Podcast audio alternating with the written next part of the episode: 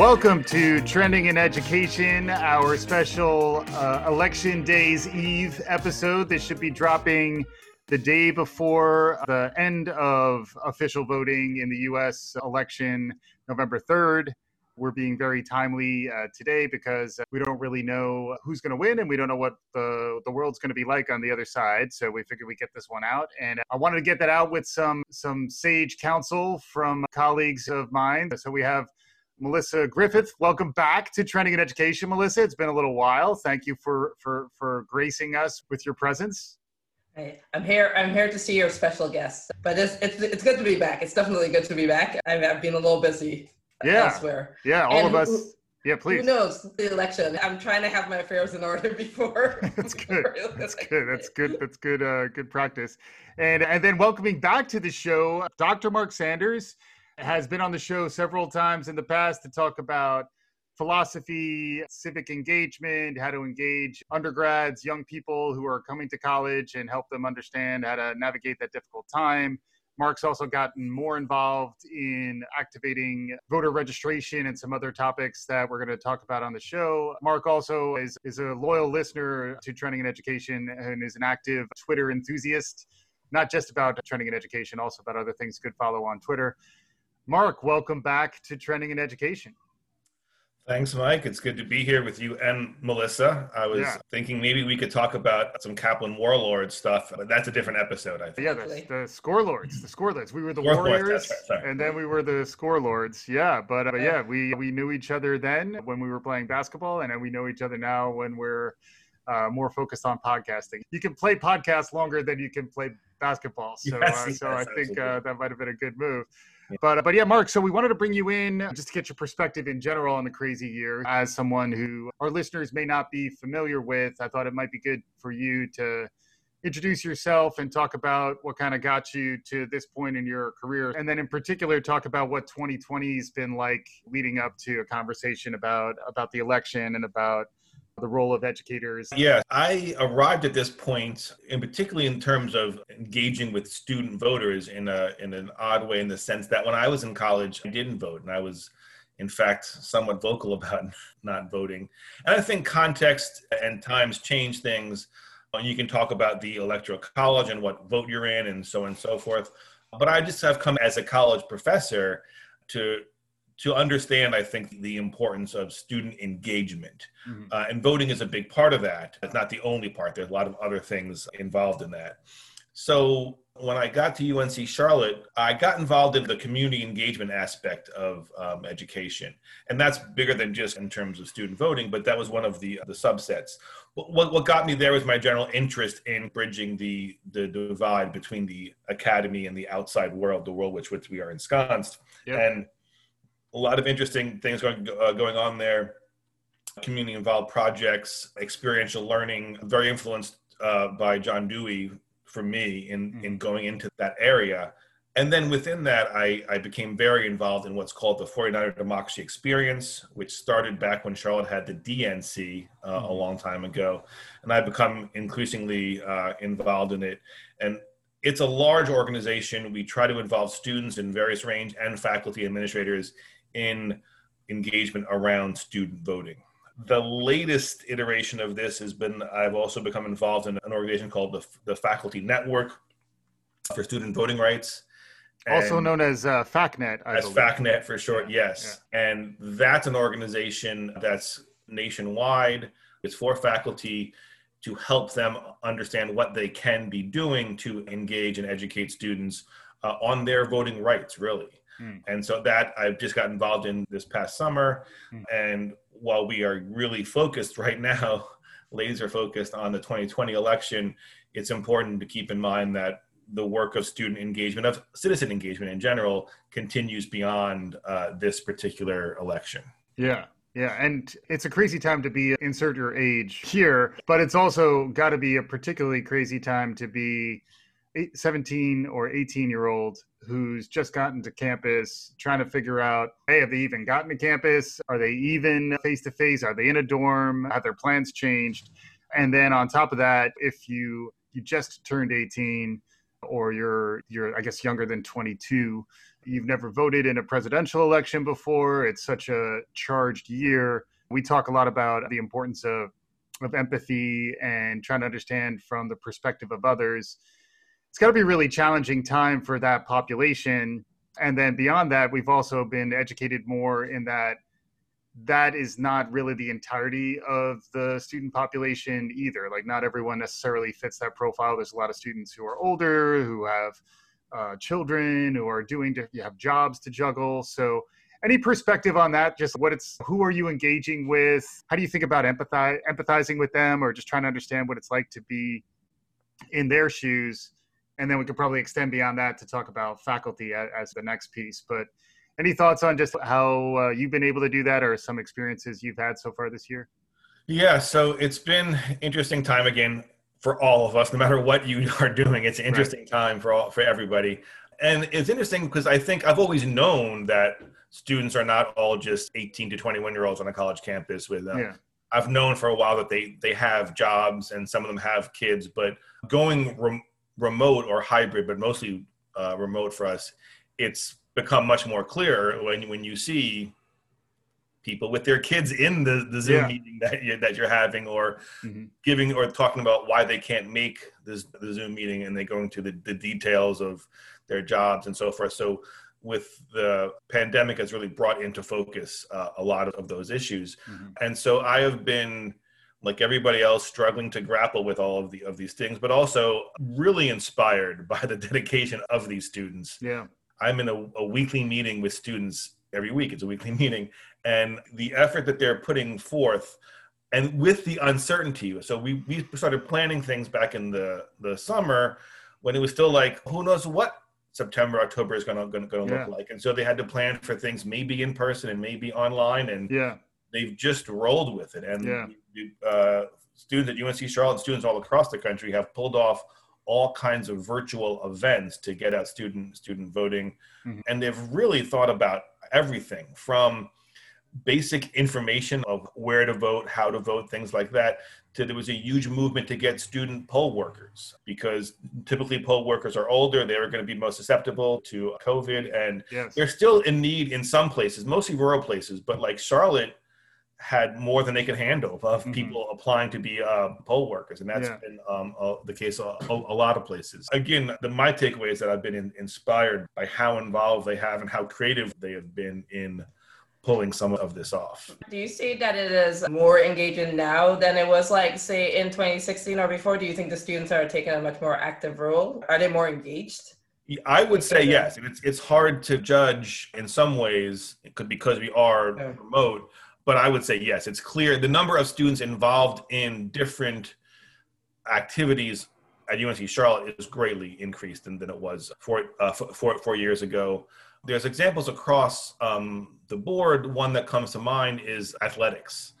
The women's basketball team, for instance, has yeah. been at the forefront of wanting 100% voter participation from the team, doing marches to the polls, and other teams are doing this at other colleges too. There's lots of people and I think a little bit of that comes down from what happened over uh, the summer and the importance that all professional sporting leagues like the, the NBA and WNBA put on mm-hmm. racial uh, issues, but also the accent on voting, how important voting was. That's mm-hmm. filtered down to college athletics in a really big way, mm-hmm. and you, and I see it at, at UNC Charlotte. But beyond that, I just see it in your other students too. They're just more students, more involved in different ways this year than they were four years ago. I would say definitely. Yeah. And then how about the understanding the perspective yourself as faculty, but then also as someone who's been connecting into a network of faculty who are providing support to faculty through this challenging time. Any perspective uh, on that side of things? Yeah, so the, the faculty network has been great for me because I've got to connect with people all over uh, the place who have been doing quote unquote this work, this work of student voter engagement for a long time. Some doing it for longer than I have, some doing it better than I have and more involved yeah. than I have. And some folks that are just brand new to it. They're like, I'm, but they're all in. There's a mm-hmm. couple of people on the FACNet steering committee that just were like, this is what I need to be doing right now. And they've gone in really committed um, to doing things. And I should also say that the Faculty Network in particular has gotten a lot of help from there's a ton of organizations out there that really do great work on student voter engagement. And a lot of them are nonprofits that directly work with students. And they have been great to work with, but what Faculty Network is trying to do is trying to connect faculty to get involved and see what they can do. Mm-hmm. But the Andrew Goodman Foundation, All In, CEEP, Social Scholar Strategy Network, all these groups have been just invaluable in connecting people in different ways. But yeah, I would say there is also much more attention being paid to student voter in, engagement, mm-hmm. just in the number of uh, fellowships that we're uh, we've got. Some some of these some of these organizations give fellowships to different schools and we have more than we've ever had and we've yeah. had more input from all whole range of sources. Yeah yeah. Yeah and i imagine this year is challenging for a lot of the faculty you're supporting too. So the idea is you're providing tools and resources but also maybe a bit of a support network for faculty who still have to deal with all their other responsibilities typically, and then are taking on, in addition to those responsibilities, more of a commitment to to helping engage with students. That comes with a lot of additional pressures and stresses. So, can you talk a little more about that? Yeah, that that hit home right there. Um, yeah, I mean. So yeah, try to make it a little less broad and stress about. I'm, I'm going to give you some cover. Figure it out. Deal with the emotion that you're feeling, and then and, and then feel free to answer. Yeah, it's difficult to figure out how much time I should be spending on this. I have classes to teach and things to do. Mm-hmm. So when I can integrate them, that's what I'm really focused on. Yep. What I'm doing is part of the university's mission. The most college and universities mission statement in, includes something about civic engagement, community engagement, being a good citizen. Mm-hmm. So I see that as part of my role. Right. I'm lucky in the sense that as a non tenured track position, I don't have the pressure to publish a lot of research in peer reviewed journals. I, yep. I, do that once in a while, but it's not the same pressure that some people have. So a lot of faculty who are tenured, tenure track are really feeling that pressure and are uncertain of how to do it this year when yeah are up in the mm-hmm. air and things like that. And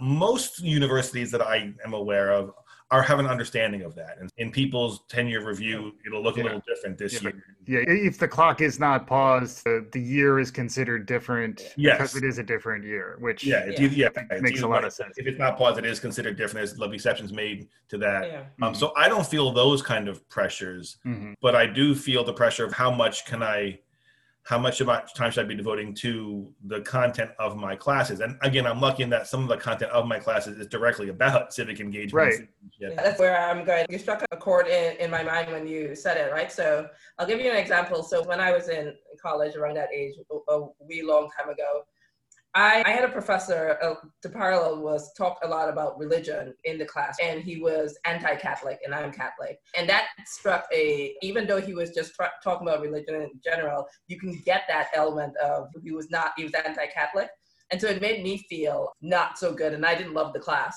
I'm curious, as you're trying to balance, because I'm sure this comes up, as you're trying to balance getting people more engaged in voting in this world that is absolutely way too politicized, how is it that you are, how do you balance the not pushing your own view on like the actual, I, am a Democrat or I'm a Republican or I'm an independent versus just we all should participate in the process? Like, how do you balance that in class? Yeah, so again, I think that's what scares a lot of faculty, and it's difficult but I, I, think it's also not that difficult if people set certain um, parameters.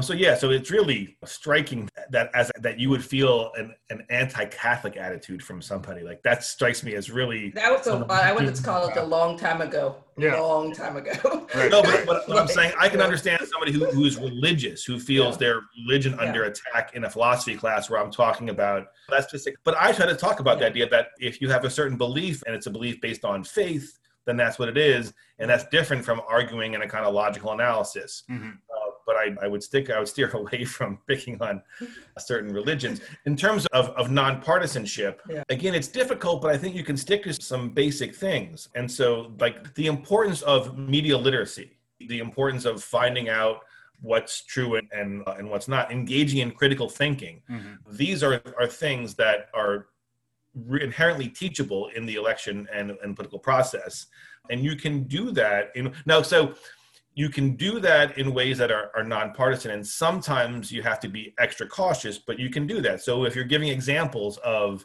yeah. when i teach like media literacy and i go to examples some people say just avoid politics just keep it to healthcare mm. that's going to be political too so you just have to find about and it's in and in politics yeah.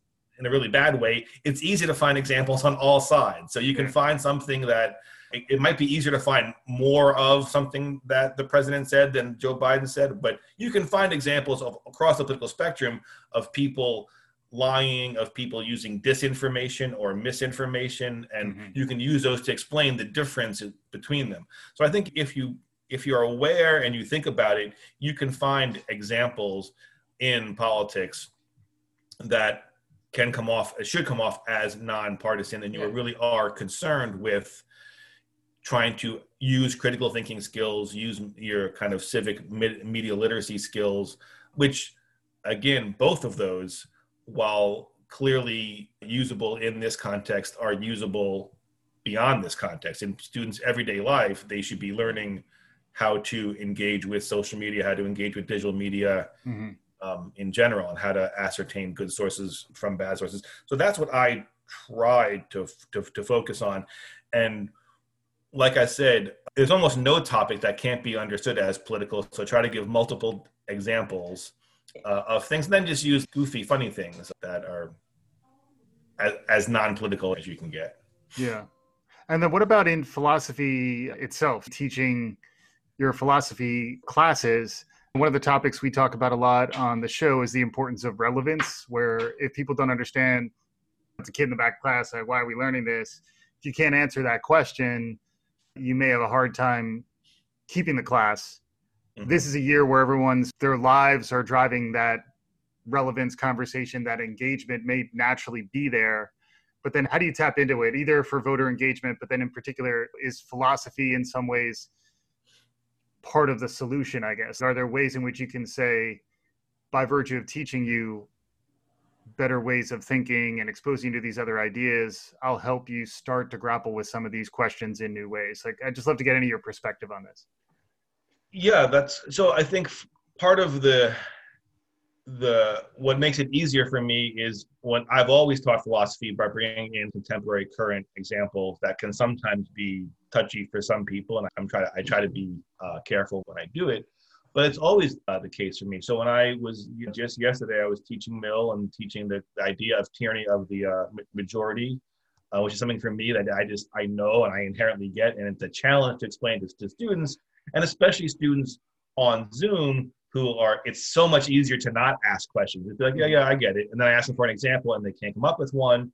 Yeah. And so I give them these different examples, and they're weird. So I just dig in and say, okay, let's think about people who don't want to wear masks or people who do want to wear masks and keep it and use an exaggerated situation and, and say even if you think you shouldn't have to wear a mask if you believe that you are because they're not going to hurt you if it's endangering others mm-hmm. where the majority who thinks that's still potentially an example of tyranny of the majority because you are not taking into account everyone else in your the well-being of everyone else in your um, community so so obviously I know what the tyranny of the majority is, but for our listeners who don't know what it is, why why, why don't you give an example of what yeah, it is? wow, now, you, now you're putting me on the spot to explain to your listeners who I don't know anything about their background. But so I would say tyranny of the majority, as I understand it, uh, at least as, as Mill talks about it, is when a majority of people takes advantage of the simple rule of majority rule, which Mill thinks is crucial to a democracy. When the majority of people think something, that's what should rule the day. Yeah.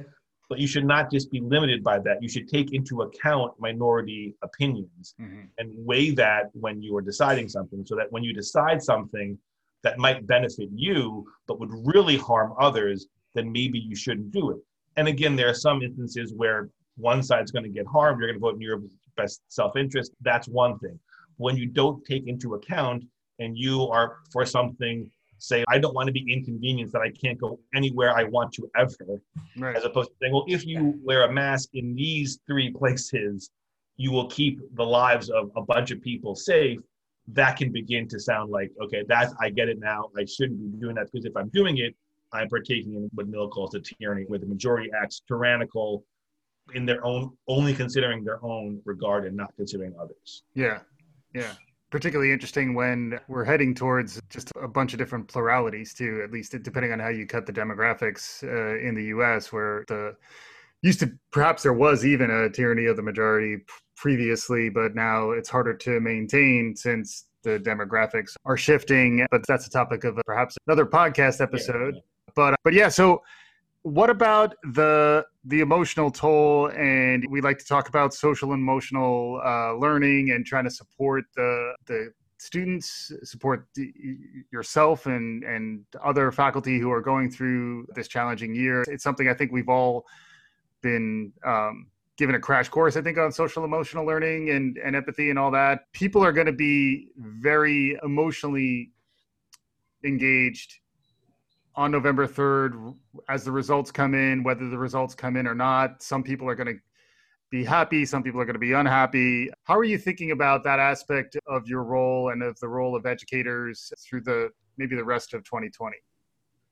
Yeah, so that's a lot of what these various groups, both locally at UNC Charlotte and broader and, and faculty network, we are turning to now. Okay. From even you know what what are students going to if there's an early voting site on campus, are they are students do students feel safe? Are there people there at all protesting and whatnot?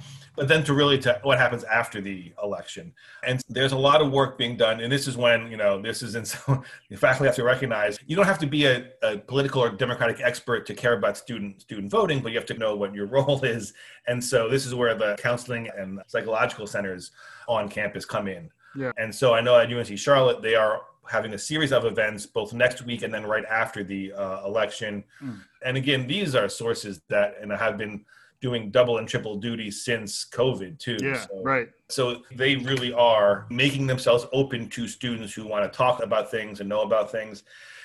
But then there's the role that as a faculty member, and again, not giving too much advice to how to do things, but to give faculties some kind of guidelines on how to help people, how to help students deal with it, how to help yourself deal with it. And for one thing, it's just acknowledge it. Don't come in the day after election day if you're having class and act like it's just another day, no matter what's happened. Mm-hmm. Take some time to acknowledge it in some way. And then again, just be cognizant. Don't assume that what your students are, are feeling or why that they're they're they're feeling that and give them the space. And to me, that means if they don't want to come to class on the day after election, now that's that's okay to me. Now, administration might have something else to, to say about that, but there is some control on the faculty level about student absences on a day-to-day basis. Yep. So I think that's important. A bunch of guides that are being put out now. JMU, James Madison University, just, just put one out that just give faculty a few tips on what to look for and and and and how to deal with various things.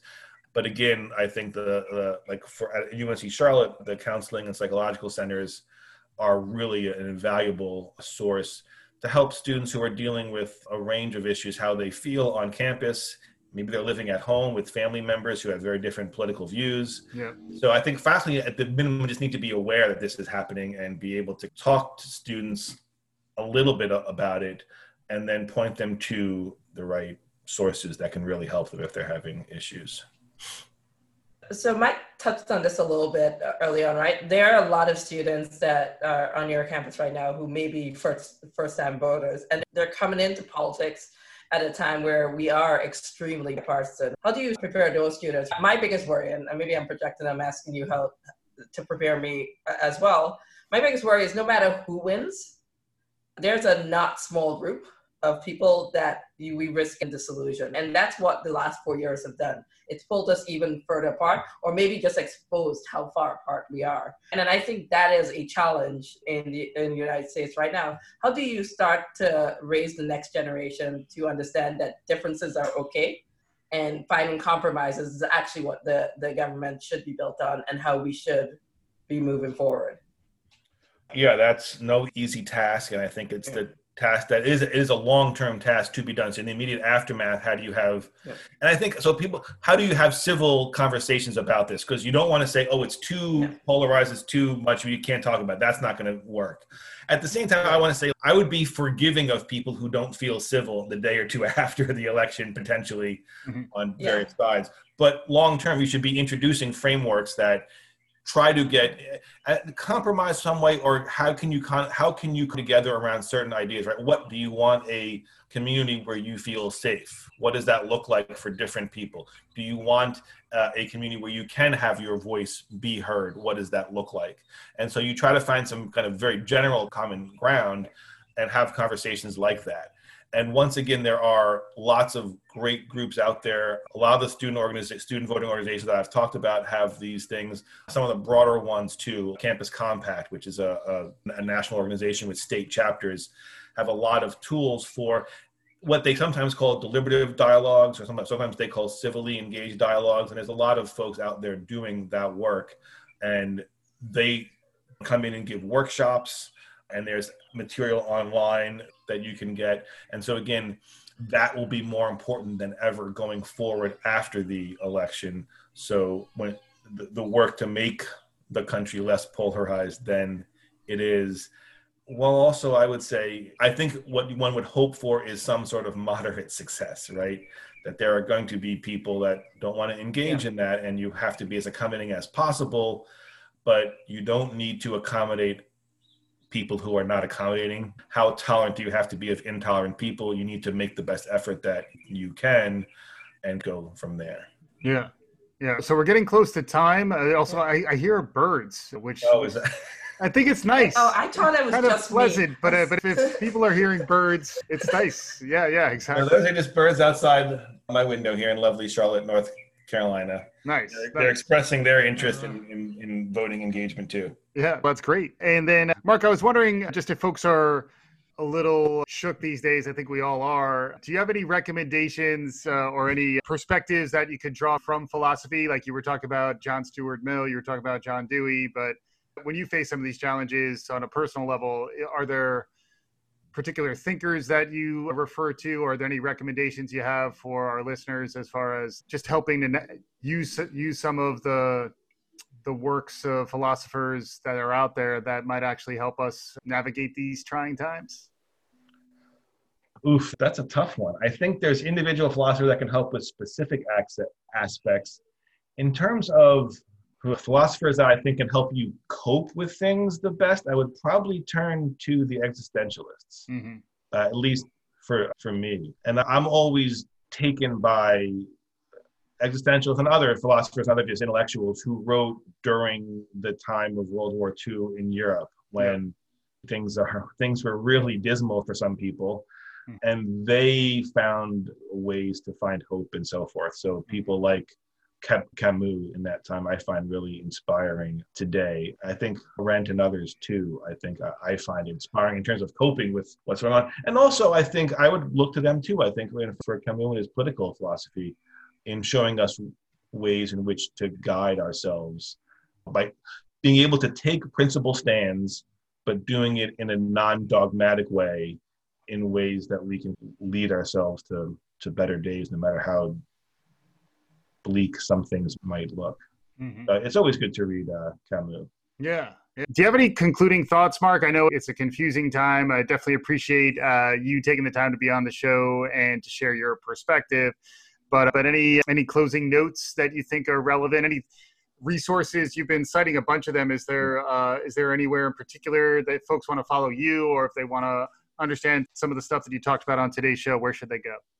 So yeah, you can follow me at, at, citizen underscore Sanders on Twitter. As you mentioned, I'm on there a lot. Mm-hmm. And unlike a lot of folks, I actually find really good conversations there. I think if you curate it correctly, you can really have good conversations.